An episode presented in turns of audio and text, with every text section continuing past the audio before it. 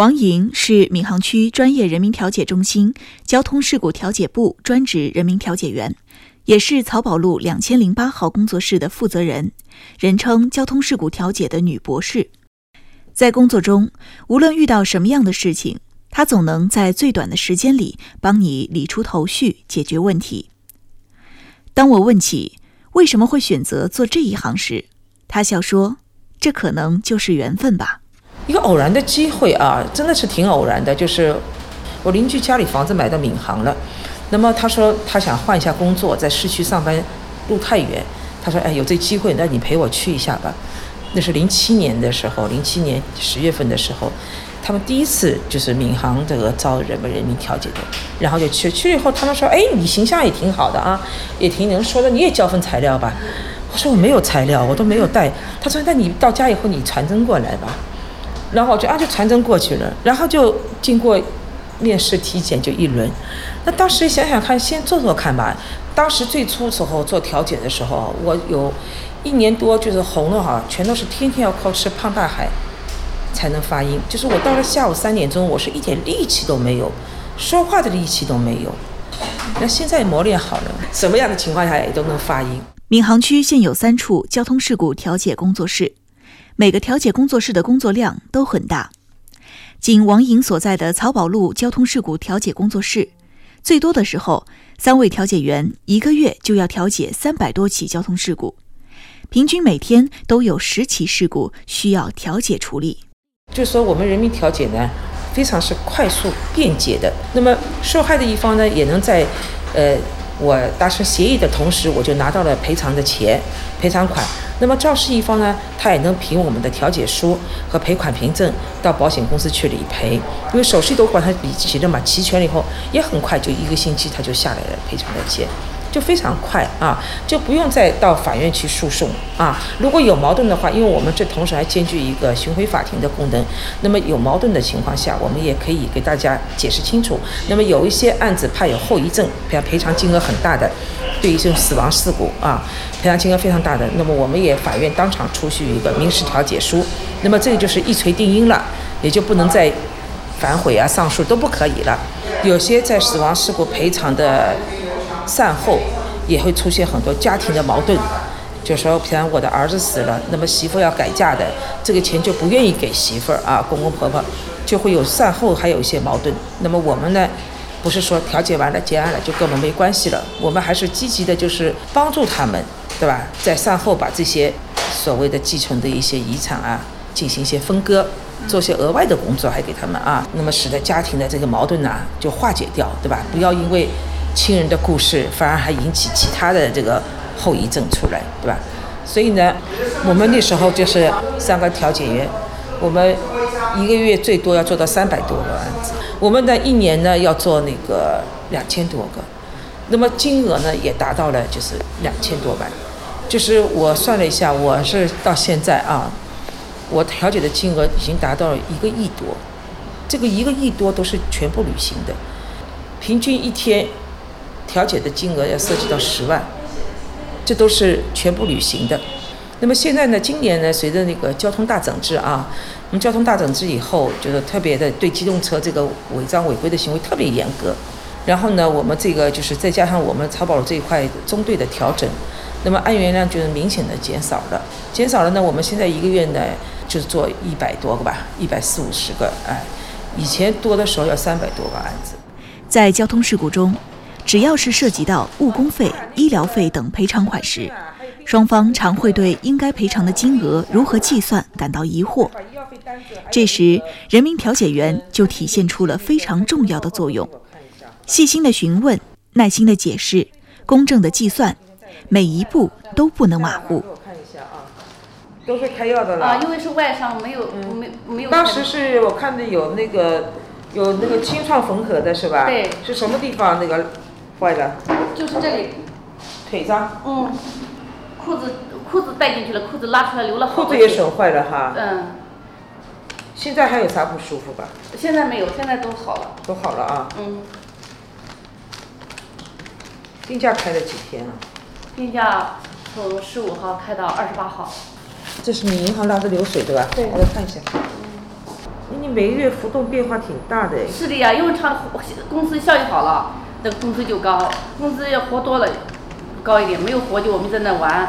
你看，你四月份的总的工资是这个啊，嗯嗯，加起来的，嗯。然后五呃五月份的是五五七幺点五啊，五五七幺点五。嗯。呃，六月份的是六四零四，对吧？嗯。然后七月份的是六零八七点二啊。对。那么四一共四个月啊。嗯。四月算下来平均是这些啊，这些的话，四个月平均，那你体现出来就是一千多块钱，知道吧？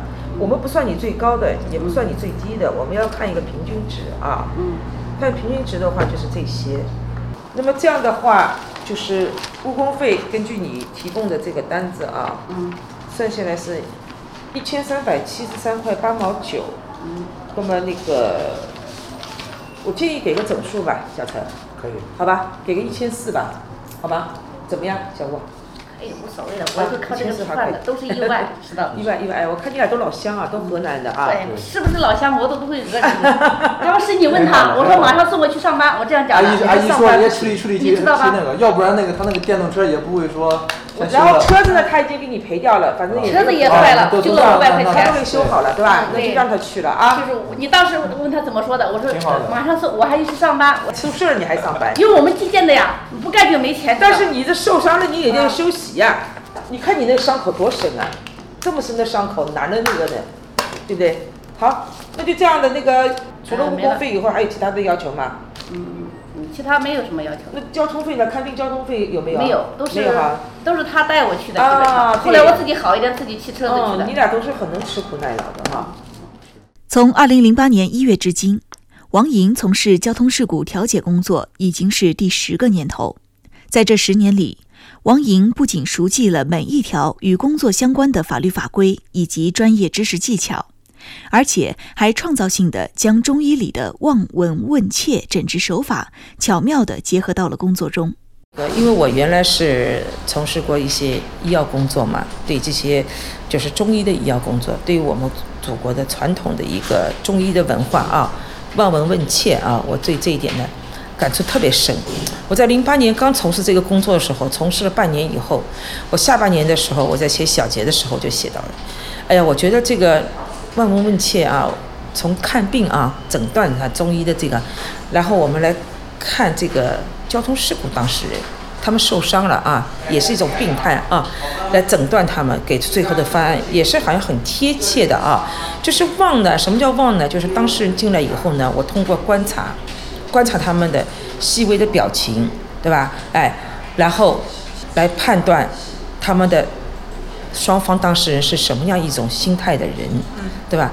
呃，哪个人可能好做点工作，对吧？哪个人可能要采取什么策略？因为有的人进来以后，他是觉得声音大，我只要凶，我压过你们，我就能得到多的赔偿。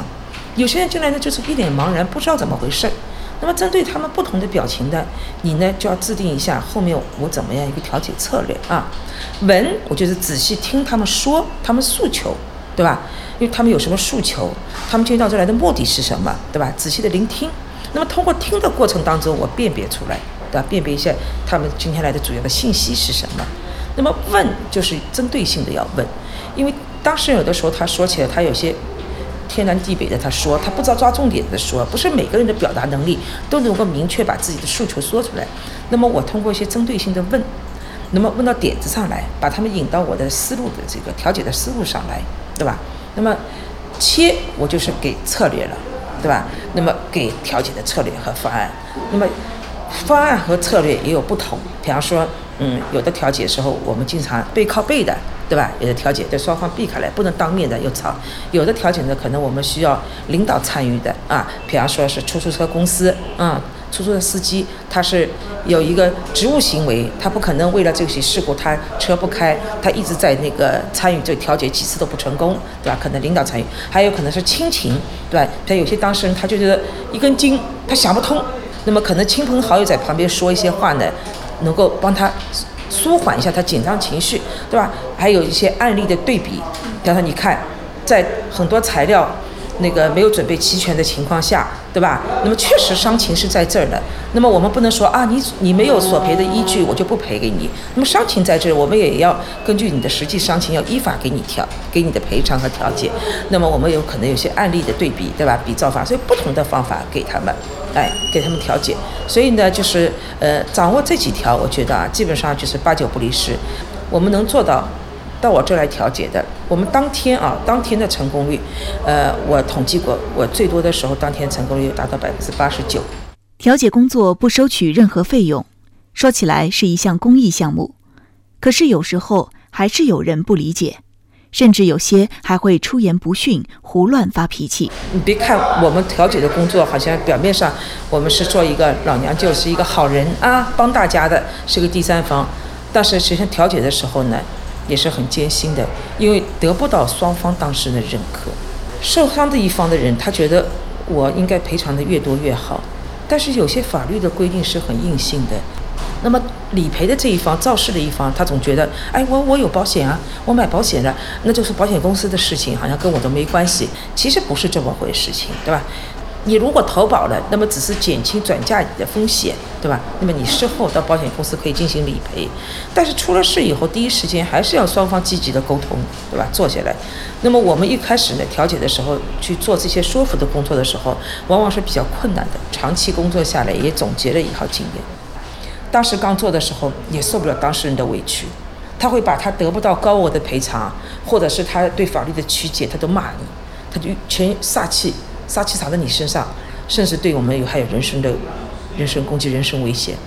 那时候我们房间很小嘛，他们喝的老酒就过来调解，然后得不到支持，他无理要求得不到支持，就把门关上，就对你大吼大叫，哎，就特别的害怕，就是这种事情。但是时间长了以后呢，我们也练就了一个强大的一个心理，对吧？哎，我们对这种现象，我们也会就是怎么样的去。安抚他们，对吧？怎么样的或制止，对吧？有的时候我们要大声制止这种无理的行为，对吧？哎，所以就是调解的工作，就是充满着酸甜苦乐。小小的调解工作室里，每天都充斥着各种各样的故事，就像一个调色盘，填满了五彩缤纷的颜色。不论是愤怒的红色，还是阴郁的灰色，王莹和他的同事们都会用心去慢慢调和。王莹告诉我们，其实身边的亲朋好友几乎都有劝过他换份工作，可他却从没打过退堂鼓，因为这个职业所带给他的幸福感让他沉迷。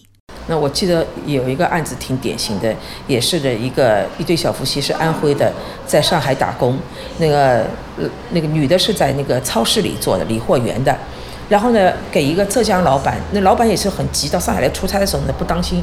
反光镜撞了他的脸，到我这来调解的时候呢，他呢就是老婆就就有点像抑郁了样的。别人都说你没有伤，你漫天要价，但他就觉得他这个脸不舒服，你知道吧？哎，就觉得脸不舒服，因为表面看不出来。那么我仔细一看，我说哟，我说你这个脸好像你的表情啊，你在跟我说的时候，这边半边的肌肉有点问题，没动。我说你要去到华山医院检查一下，做一个肌电图看一下。是不是面神经受损了？哎，然后我跟她老公说，你要劝她，你不要表面上看她没什么伤嘛，事实好好的嘛，对吧？还怎么在家还作作作不开心，对吧？我说其实痛苦在她身上，对吧？她这脸有问题的，结果做出来以后是一个伤残，她得面瘫，因为这个女孩子是在超市里做的，超市里她也是个服务业嘛，对面容还是有要求的嘛？人家就说你怎么整天拉着那个脸不笑？她其实笑不起来了，她这面神经都瘫掉了啦，所以你整天瞪拉着脸，你什么态度？哎呦，她就特别痛苦，她就真的是抑郁了。结果我就拼命的打电话呀，跟这个浙江老板啊联系沟通啊，然后又跟他的保险公司沟通，因为他是一个小保险公司，他又怕赔偿上海这鉴定的资料那边不认可，又赔偿不了，然后又跟当地的小保险公司联系，完了小保险公司在上海还没办事处，哎呀，反正联系了真的是十多次。哎，历时了大概三个多月，然后把这些事故就调好了，得到了赔偿。